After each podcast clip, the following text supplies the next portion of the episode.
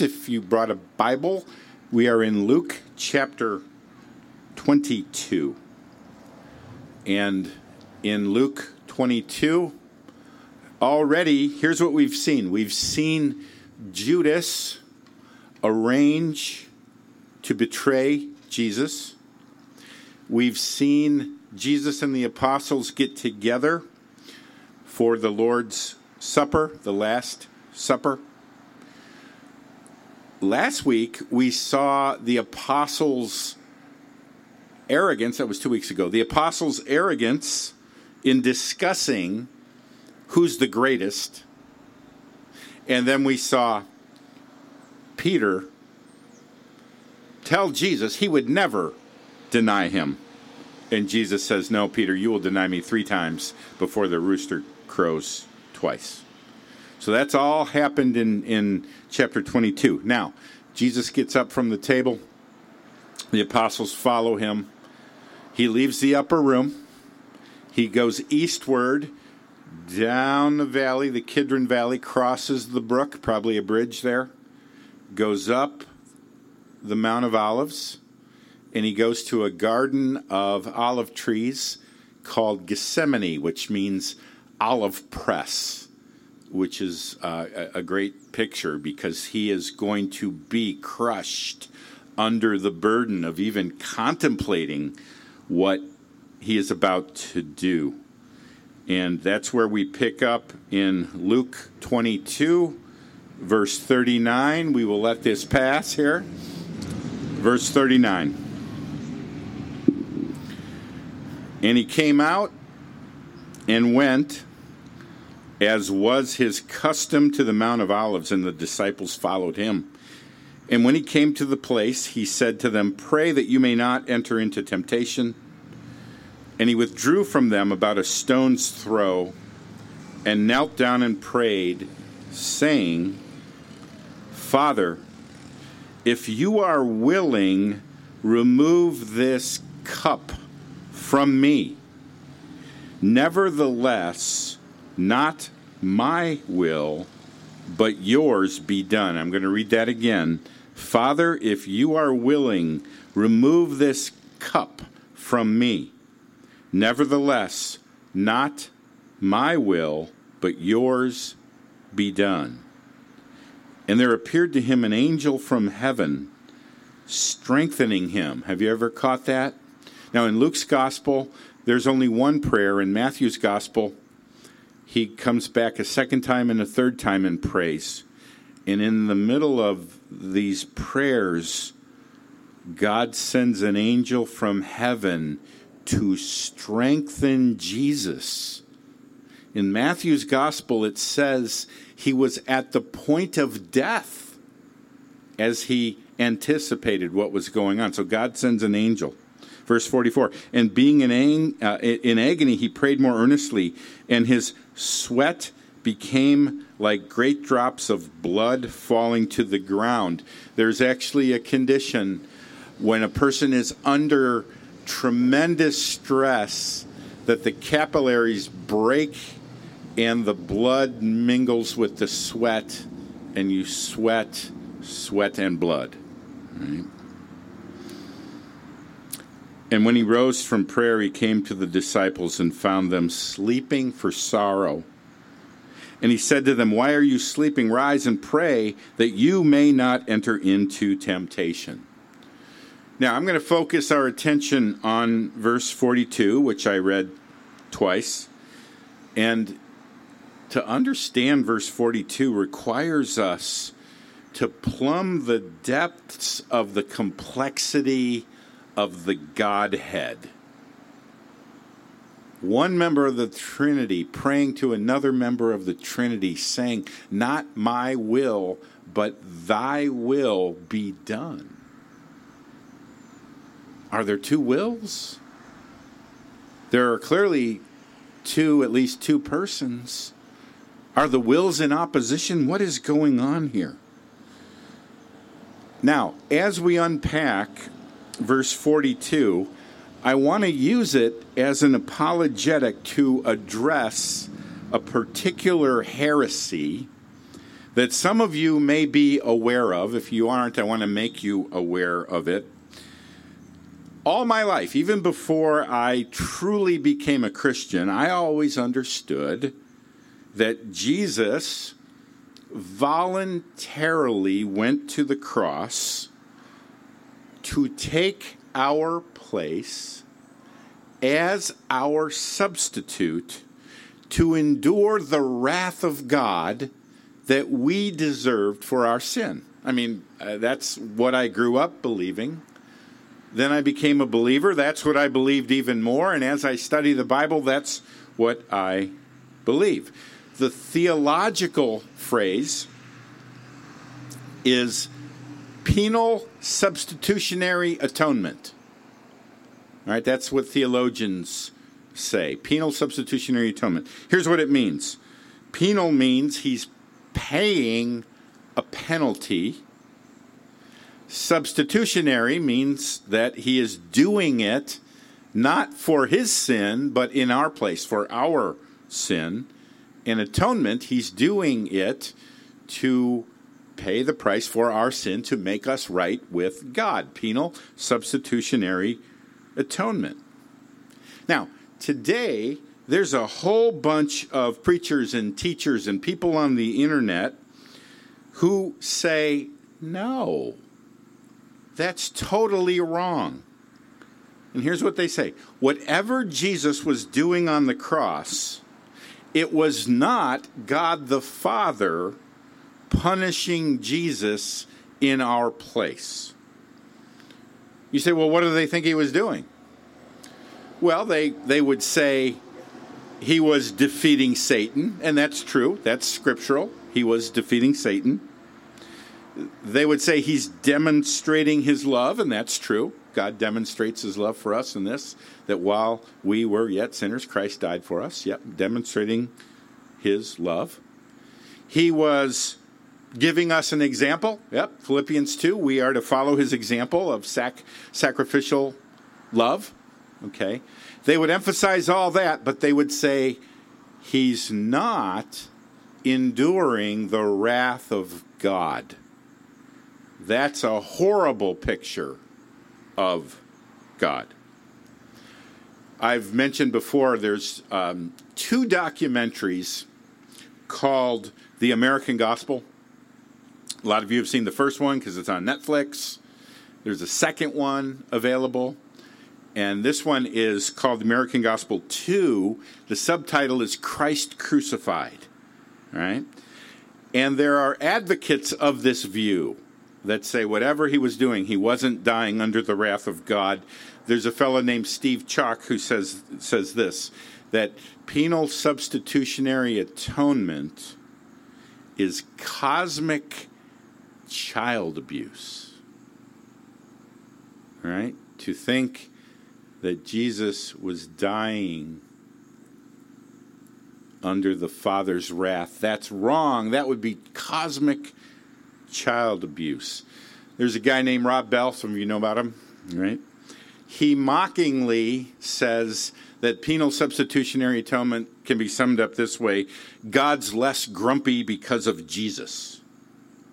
Okay? A guy named Brian Zahnd says, this the God who's mollified by throwing a virgin in a volcano or by nailing his son to a tree is not the Abba Father of Jesus.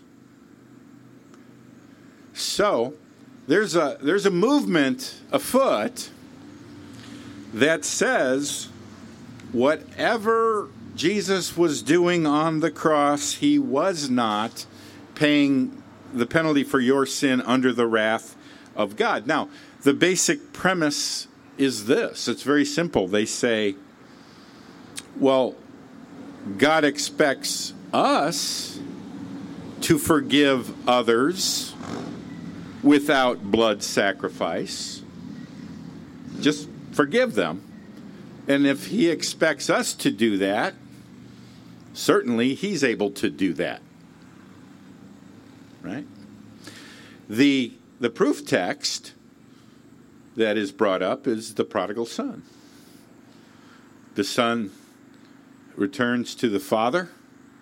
The Father runs to the Son, embraces him, forgives him. There's no blood sacrifice.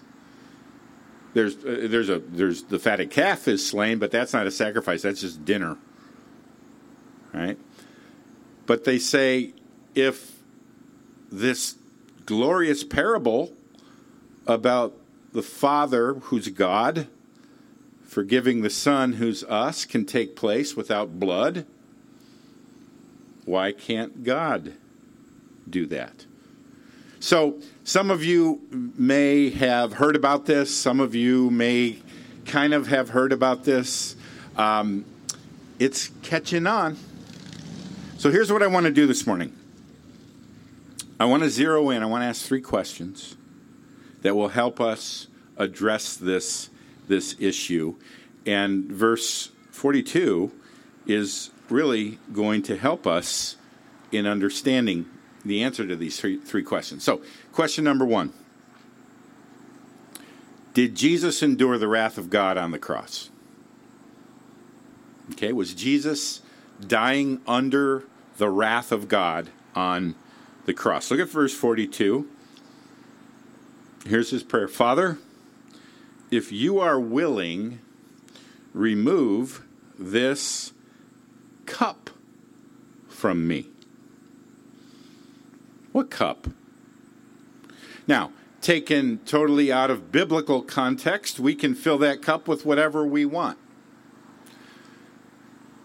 But how is the cup referred to elsewhere in Scripture? Take a look at Isaiah 51. Isaiah 51 17.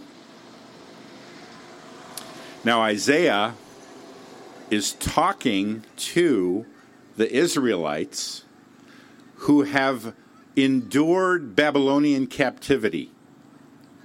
And he says to them, Wake yourself, wake yourself, stand up, O Jerusalem, you who have drunk from the hand of the Lord the cup of his wrath, who have drunk to the dregs the bowl, the cup of staggering. Jeremiah also refers to a cup of wrath. So the Jewish readers of Luke's gospel would have associated the cup that Jesus was speaking of with the cup of wrath. It's also in the book of Revelation, Revelation 14:9 and another angel, a third followed them, saying with a loud voice, if anyone worships the beast and its image and receives a mark on his forehead or on his hand, he also will drink the wine of God's wrath poured full strength into the cup of his anger. Here's the cup, and in it is God's anger and wrath. So the rejectors of penal substitutionary atonement may not think the cross is about God's wrath, but Jesus sure thought it was. Remove this cup from me. Let me approach it from another angle. I teach Romans again and again and again. I teach. Uh, I'm teaching three sections of Romans right now, and this is the third semester. I've taught several sections of Romans, so I get to study Romans a lot. Romans is the gospel. Romans is 16 chapters laying out all the elements of the gospel. The gospel means good news. It's good news in that it solves our greatest problem. Well, does Romans anywhere talk about what our greatest problem is? Yeah. Romans 1:18 says, for the wrath of God is revealed from heaven against all ungodliness and unrighteousness. The good news of the gospel solves the problem that we're sinners under the wrath of God. And, and I've said this before your number one problem is not a marital problem. It's not a financial problem. It's not a parenting problem. It's not an election problem. It's not a political problem. It's not a crabgrass problem. It's not a weight problem. Those all may be problems.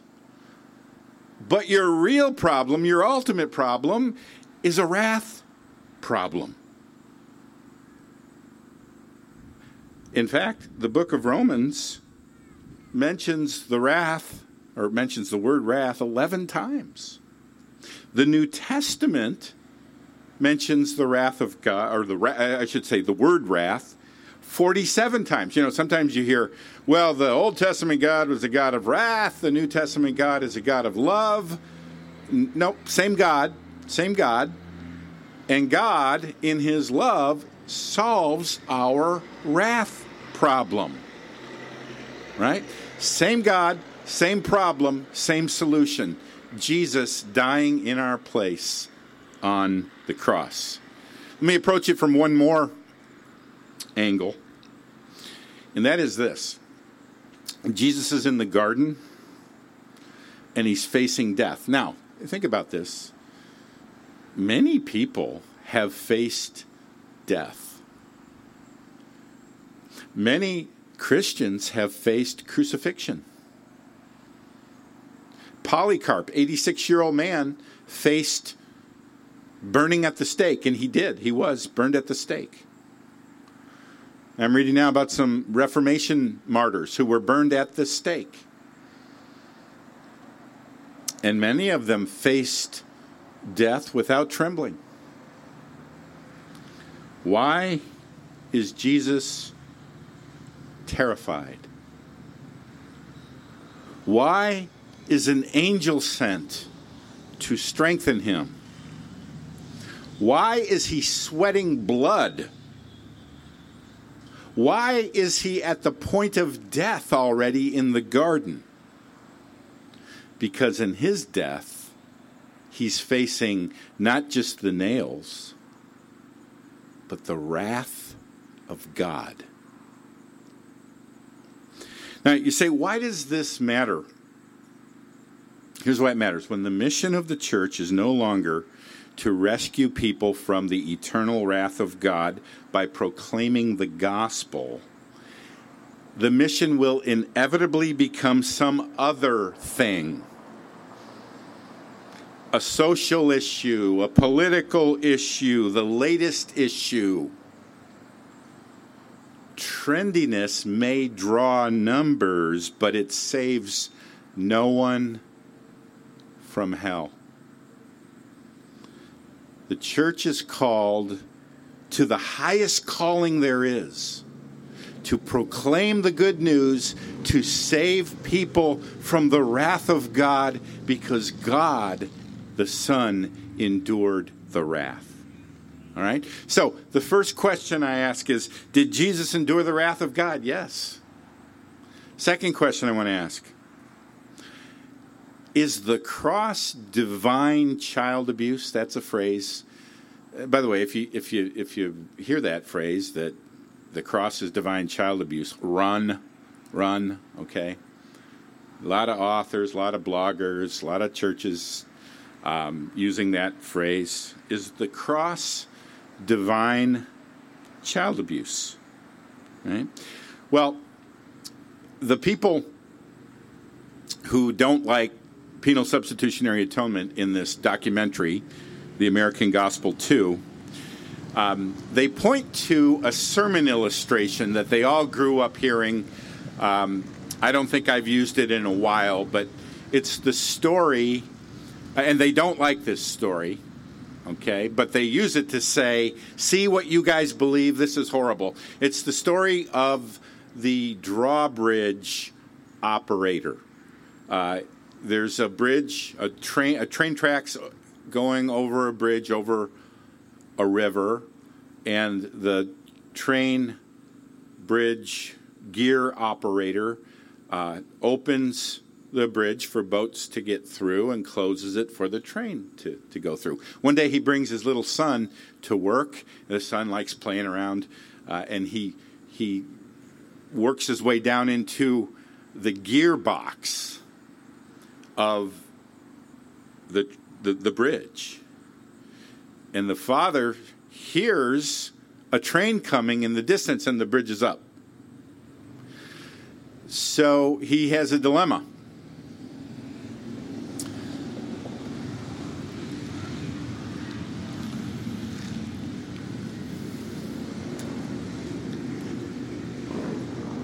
And that pretty much sums it up right there.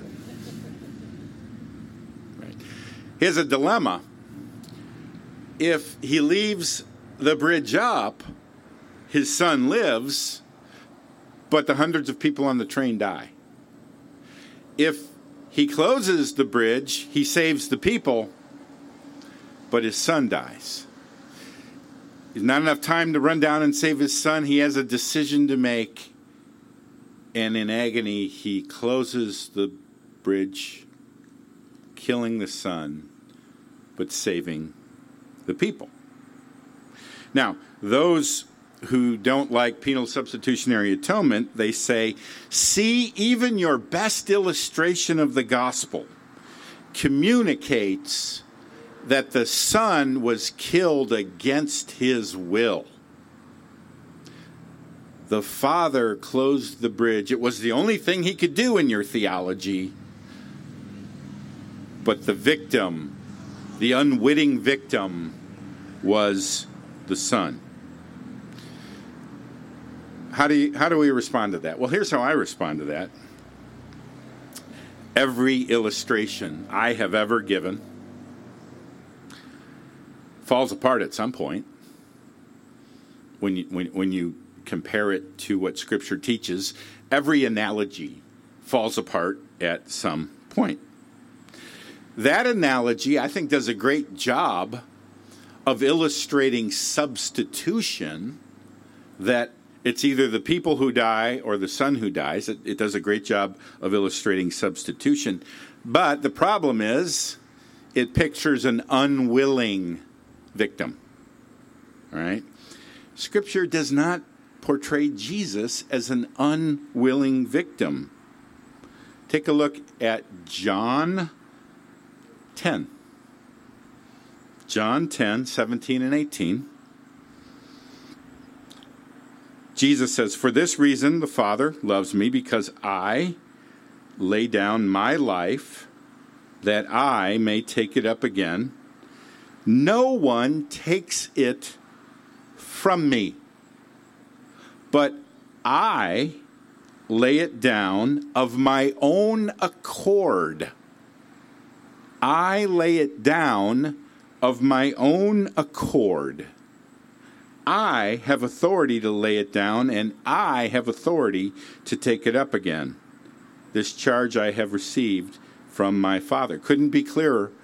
Jesus came for the purpose of dying on the cross. No one takes his life from him, but he voluntarily lays it down and takes it up of his own accord, his, his own will. Right? But what about the words, not my will, in the garden? Not my will, but thy will. Not mine, but yours. All right? How can there be two wills? Well, let me pause right here and say, you know what? This makes something very clear. There's another heresy. Um, it's called oneness theology. There's a group of people who don't believe in the doctrine of the Trinity. They say there's one God and there may be three persons, but it's the same person morphing into the other persons at any given time. So the Father morphs into the Son, and the Son morphs into the Holy Spirit, but there's not three distinct persons. It's called, what's that called, George? Modalism. It's called modalism. Um, no, we, we believe Scripture teaches that there's only one God and three distinct persons all at the same time. How else and I should say this who else is Jesus talking to? If one person morphs into the other, who's Jesus saying, not my will, but thy will to? Right? There are at least two people here at the same time. And we believe for all eternity those three have existed. But back to the words, not my will, but thy will. How, how, do we how do we explain the difference in will here if they are unified as one God? Well, let me uh, let let me separate out some different elements of the willing process.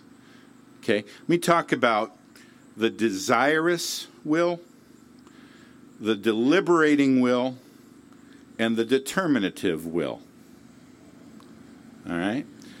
The desirous will is what your emotions desire at any given moment. And pretty much all of us who, who are human desire to avoid pain. Right? I'm not into pain. No human is into pain. But then there's the deliberating will. What's that? Well, that's when you bring other factors into your decision making that are greater than just your comfort.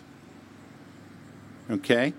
Maybe a grander plan that you need to factor in. Maybe um, your family, factoring their benefit in, maybe the salvation of individuals. So there's the deliberating will, which is more than just the desirous will. And then there is the determinative will, where after you've done your deliberating, you lock in, final answer, right? And you decide.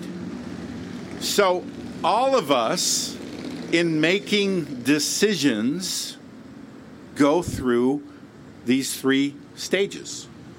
Okay? So let me let me give you uh, an illustration.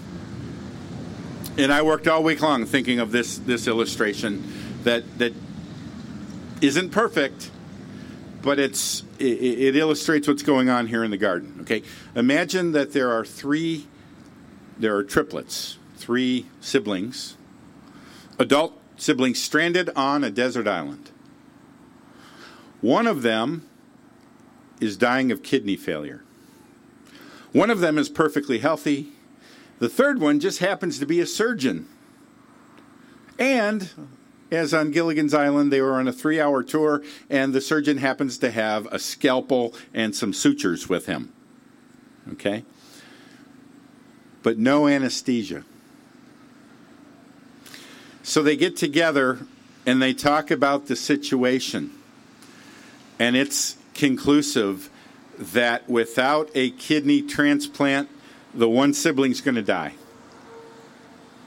So they all agree that the healthy sibling will submit to surgery, remove the kidney, and the the dying sibling will have his kidneys removed, and the healthy kidney will go in. Right? I heard of uh, one set of brothers, one gave his kidney to the other, and then this was a comedian. He said, uh, "Now my brother only has one kidney, and I have three. No, um, keep up, people. Try to follow. All right, so so here on the uh, on the island, they've decided, and this would be equated to the eternal decision in the Trinity, for Jesus to come and die. But imagine the night before, the brother who's going to lose his kidney starts to become terrified of the pain that he's going to go through. And he sweats. And he talks to the others and he's like, Is there any other way for this to happen? And they help him think it through. You don't have to do this. But then he, he, he, he realizes if I don't, my sibling's going to die so he locks in and says, "We're going to do it." And the next day, he goes goes through with it. during that struggle, it would be legitimate for him to say, Not my will, meaning not my desirous will, but thy will, meaning our collective will that we decided on, be done. That's what's going on in the garden. Jesus isn't going to the cross against his will. Let's put it this way He is willingly submitting his desirous will to the agreed upon will of the Trinity. And that final decision, his decisive will, is truly his voluntary choice. But the fact that this is agonizing tells us a tremendous amount about the Trinity. First of all, there are distinct persons in the Trinity. Secondly, Jesus was not just a programmed robot. You are one of the members of the Trinity, go down and die on the cross. No, he's a real person. Right? His choice was a real choice. And, and here's the big thing that I want you to take away his divinity did not remove his agony. His divinity did not remove his agony. Sometimes we can think, well, he's the God man. He, he went to the cross, but he's God, so he probably didn't feel much. No. Fully human. Real choice, fully human, real nails, real wrath of God, he endured on our behalf. Okay? Now, under this point, and the, the last point will be really quick, but under this point, when one of these people mocks and says, well, the gospel of penal substitutionary atonement is God is less grumpy because of Jesus. They think the gospel we believe is that God is this grumpy, angry God who needs blood and vengeance and wrath. But Jesus is the nice guy in the Trinity who holds back God's anger, dies on the cross, and now he makes God happy. Right? Understand that while God is three in person, he's still only one in essence the decision to send Jesus was done out of love. There's this verse in the Bible that says, For God so loved the world that he gave his one and only Son. Love was God's motive in sending his son Jesus. Right? Now, last question, and this will this will go fast. Why can't God just forgive without payment? So back to the prodigal son. The father in the prodigal son receives back his son who asked for his share of the inheritance. The Father doesn't demand blood, He just forgives them. Right?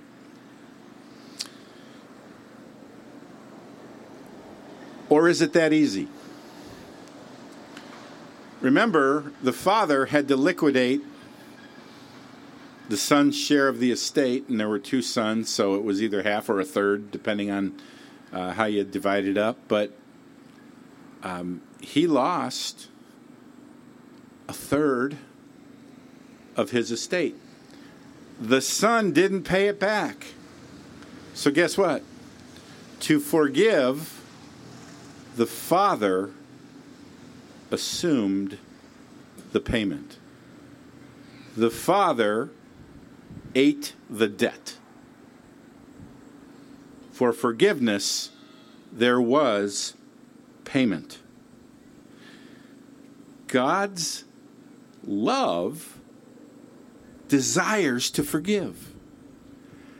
God's justice, his holy justice, though, demands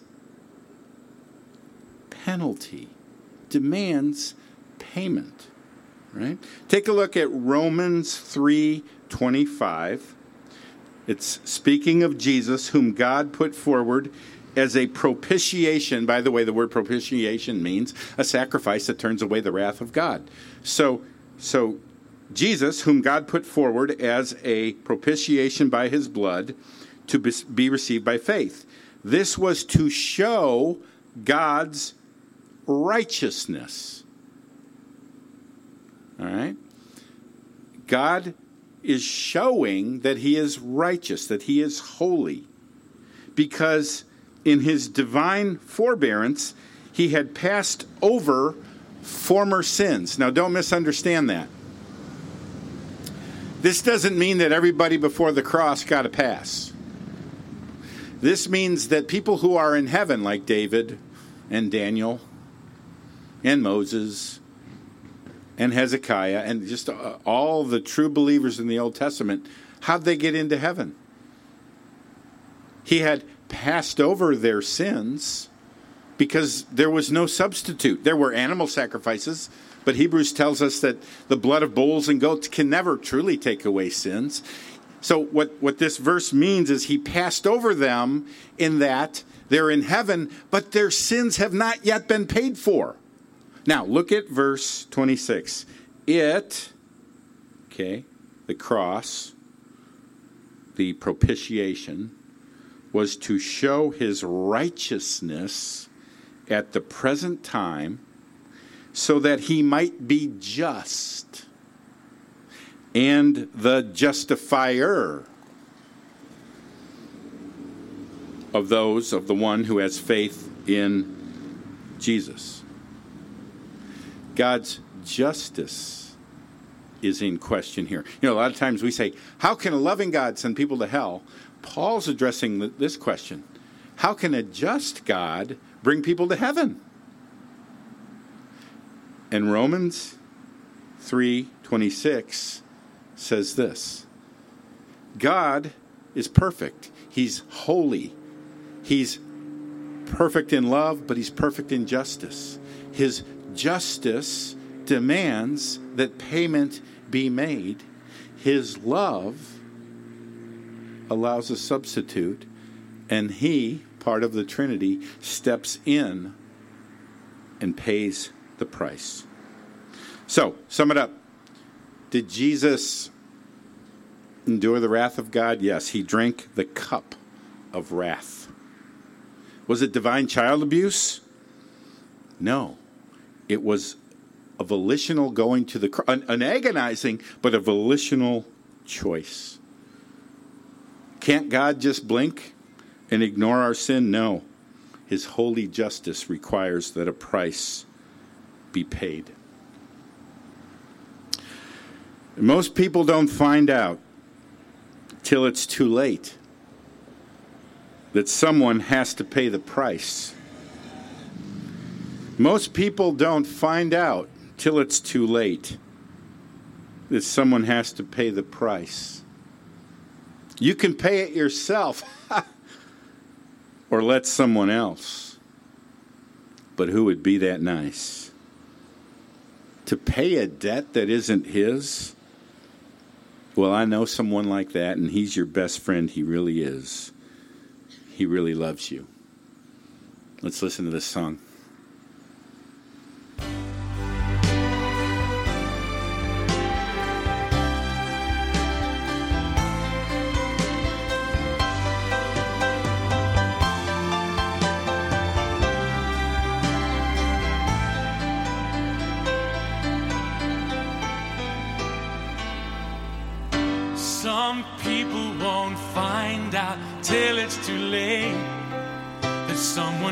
Has to pay the price.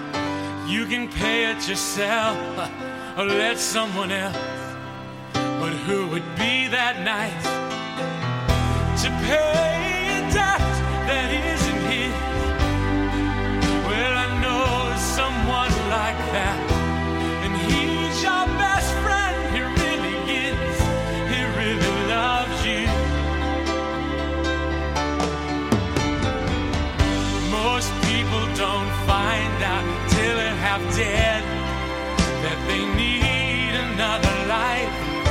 say you've heard everything that's ever been said about the way, the truth, the life. You say you've heard lots of preaching all before,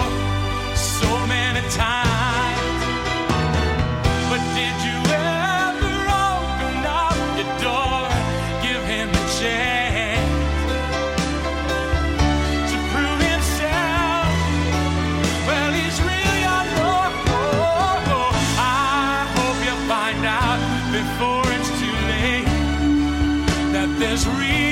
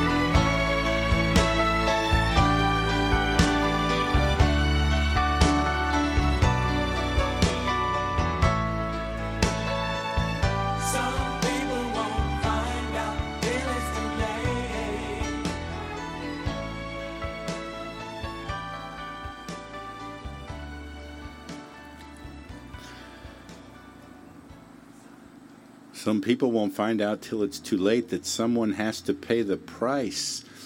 You can pay it yourself or let someone else, ha, in the live version. But who would be that nice?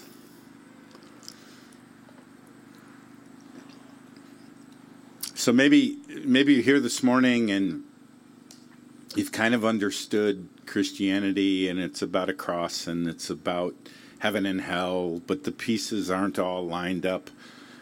Uh, my prayer is that you would understand some, some simple things. Your greatest problem is a wrath problem. There is a very real judgment day coming, and none of us passes on our own. Yes, God is a loving God, but He is a just God. So He must punish sin. And that's what Jesus did. A real, a real person who lived 2,000 years ago. He really walked on those dusty roads over there in Israel. And he really was 100% God and 100% man. He lived a perfect life. And he submitted volitionally to die on the cross to pay your debt. Rose from the dead, he ascended into heaven. He's with us right now in spirit. And his spirit opens our eyes, maybe after a lifetime of not getting it, of being confused, of running from him. But he opens our eyes to see that our problem really is we are sinners. And the solution really is that he is our Savior. He really died, and his debt pays the full price for our sins. And you go, what do I what do I do? What do I do? You open your heart and receive him. He pays for your sin. He reconciles you to himself. He gives you eternal life. That's the good news. Would you bow your heads?